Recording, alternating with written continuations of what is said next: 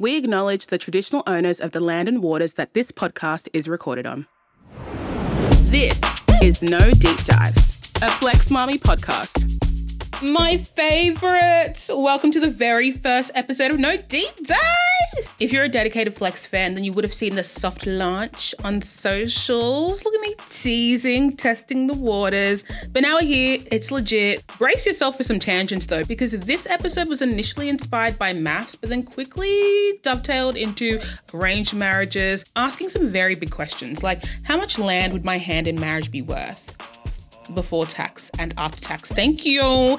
And is marriage and divorce ultimately a business decision? Now let's go take a little dip.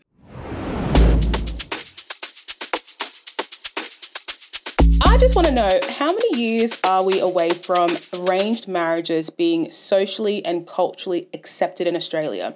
Because something about the MAFS pandemonium tells me it's going to be five to 10 years. Hear me out.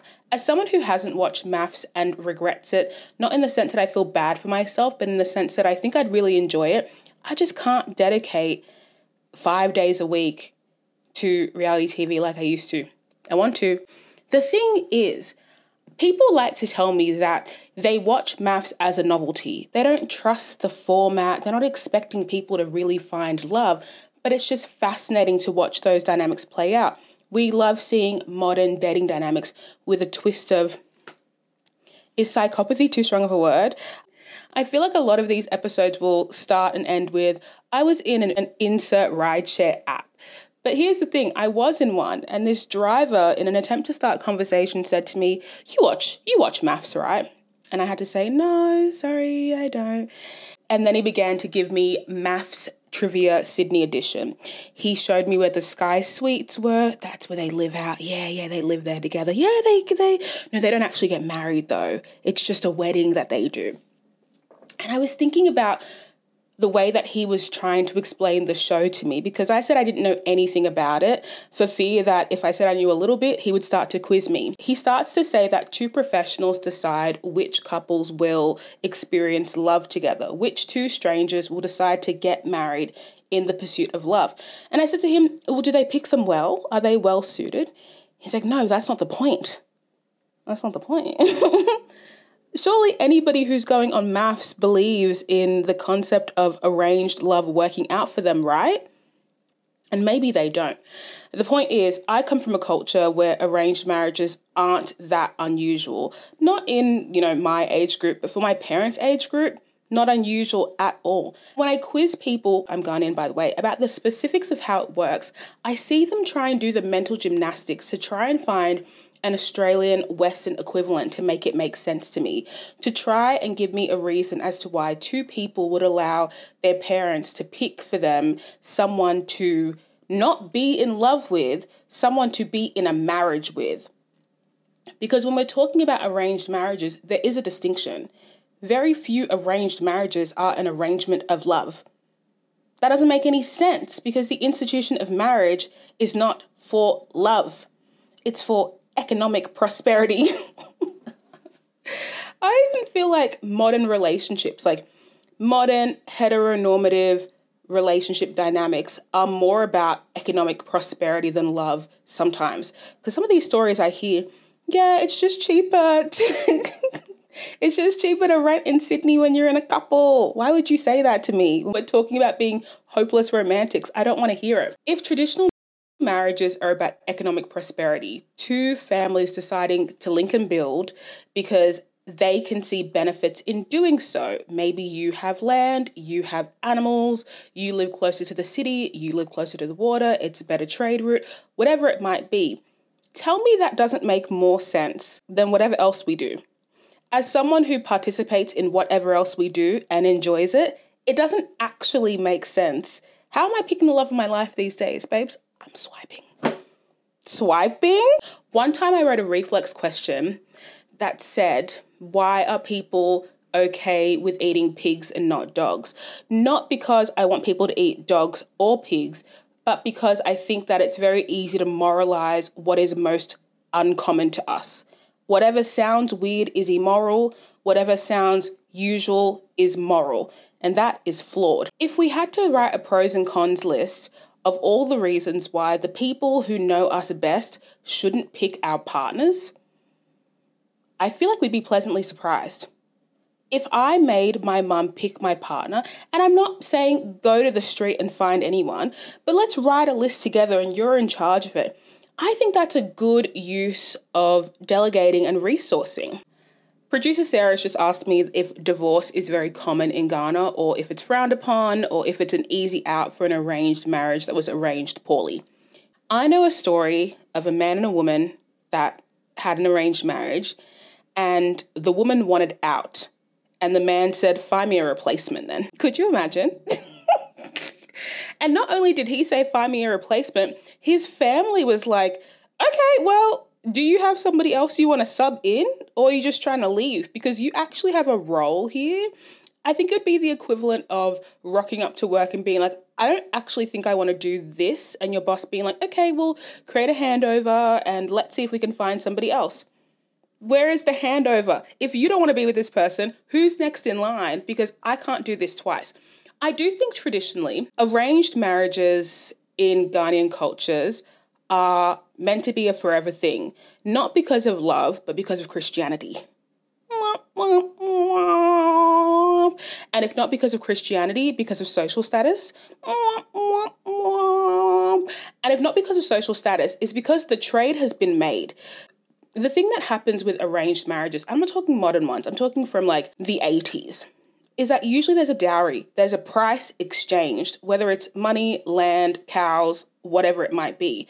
So if you've given me 50K in exchange for my daughter and you don't want to be with her anymore, something tells me you're going to want this money back. And something tells me I already spent it. Now, what are we doing? It's really interesting because I grew up in a family structure that made me very hyper aware of perception what do things look like from the outside in? Race conversations, culture conversations, ethnicity conversations. I thought that was just my family. Mm-mm-mm. It's a very Ghanaian thing to be suckling on the teat of respectability politics in a way that's helpful when you're interacting with people because people are going to be nice and polite and humorous to you. But unfortunately, when you tie that in with a very poetic and ambiguous language structure, it gets very confusing. So the long and short answer is I don't think it'd be cool. And I think if you were trying to unravel yourself out of an arranged marriage would be a problem and people would they'd have a problem with it. I say the phrase crazier things have happened, I think people think that I'm being facetious, like I'm making a, an attempt at a joke. I'm saying it in jest. Truly, every day, crazier things have happened. People marry animals, and you're telling me that you won't let someone who loves you pick you someone to love? If statistically half of marriages end in divorce, if statistically marriage is one of the biggest business decisions you will ever make, if statistically in heteronormative relationships, marriage is better for the man than the woman and it actually increases his quality of life and decreases hers, would it not make sense for this? I don't want to call it a transaction, but this agreement to have more of the specifics discussed. I hate discussing specifics. I want to vibe. I want to vibe out. What kind of music do you like? Cool, cool, whatever. In the grand scheme of things, Nobody is prepared to deal with someone who is spiteful. And when spite comes out, wouldn't you be happy if there was a contract? I'm just saying.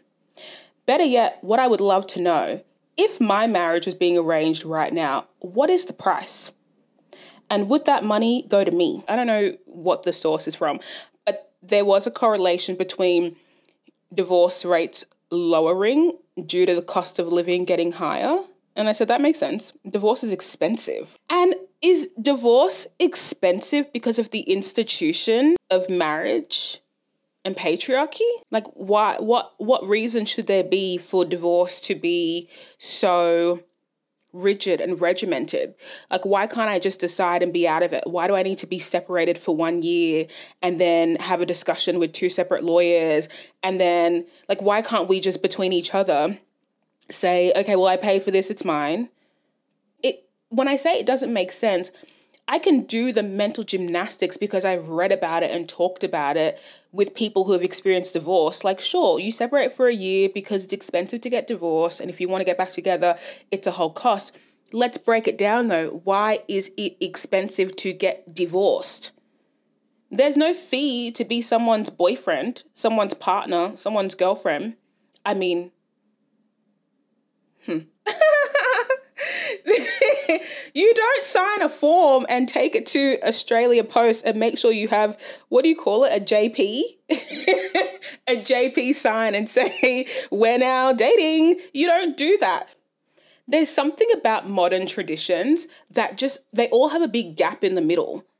For example schooling systems. Like we all go to school, primary school, high school, you tell us what to wear, what to eat, what to think, and then you assess us on it. And then as soon as we leave that environment, you say, now do, think for yourself.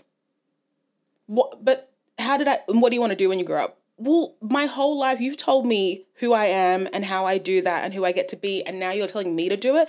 That doesn't make sense.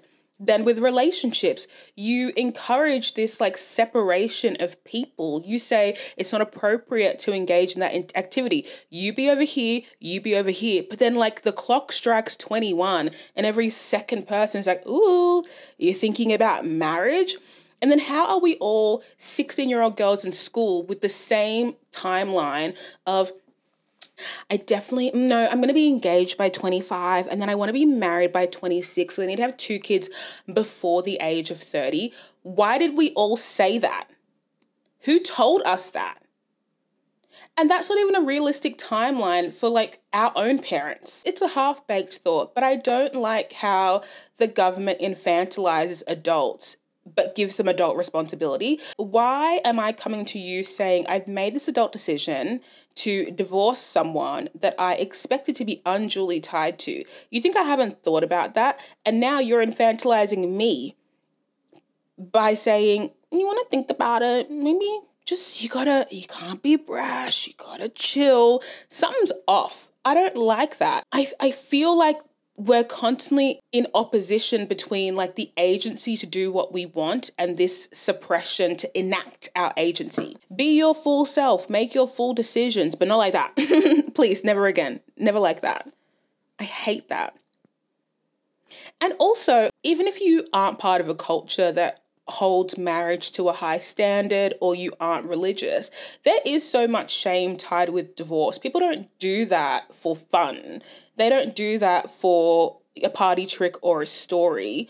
And so it's interesting to presume that people are doing it on a whim as if it's not considered a societal milestone, achievement, and celebration to have been married.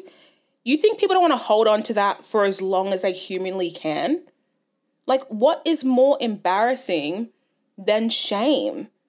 People don't want to feel shame. So if they're now paying an exorbitant price to feel shame and be shamed, you think they haven't thought about that? Oh. I'm better now. I'm fine. this is No Deep Dives, a Flex Mami podcast. Let me tell you, speaking into the void is cathartic. But alas, that brings us to the end of the episode. If you've loved it, leave a review. If you have thoughts, take it to your group chat. And if you don't have a group chat, join our Slack community via the link in the show notes. Kisses. Bye.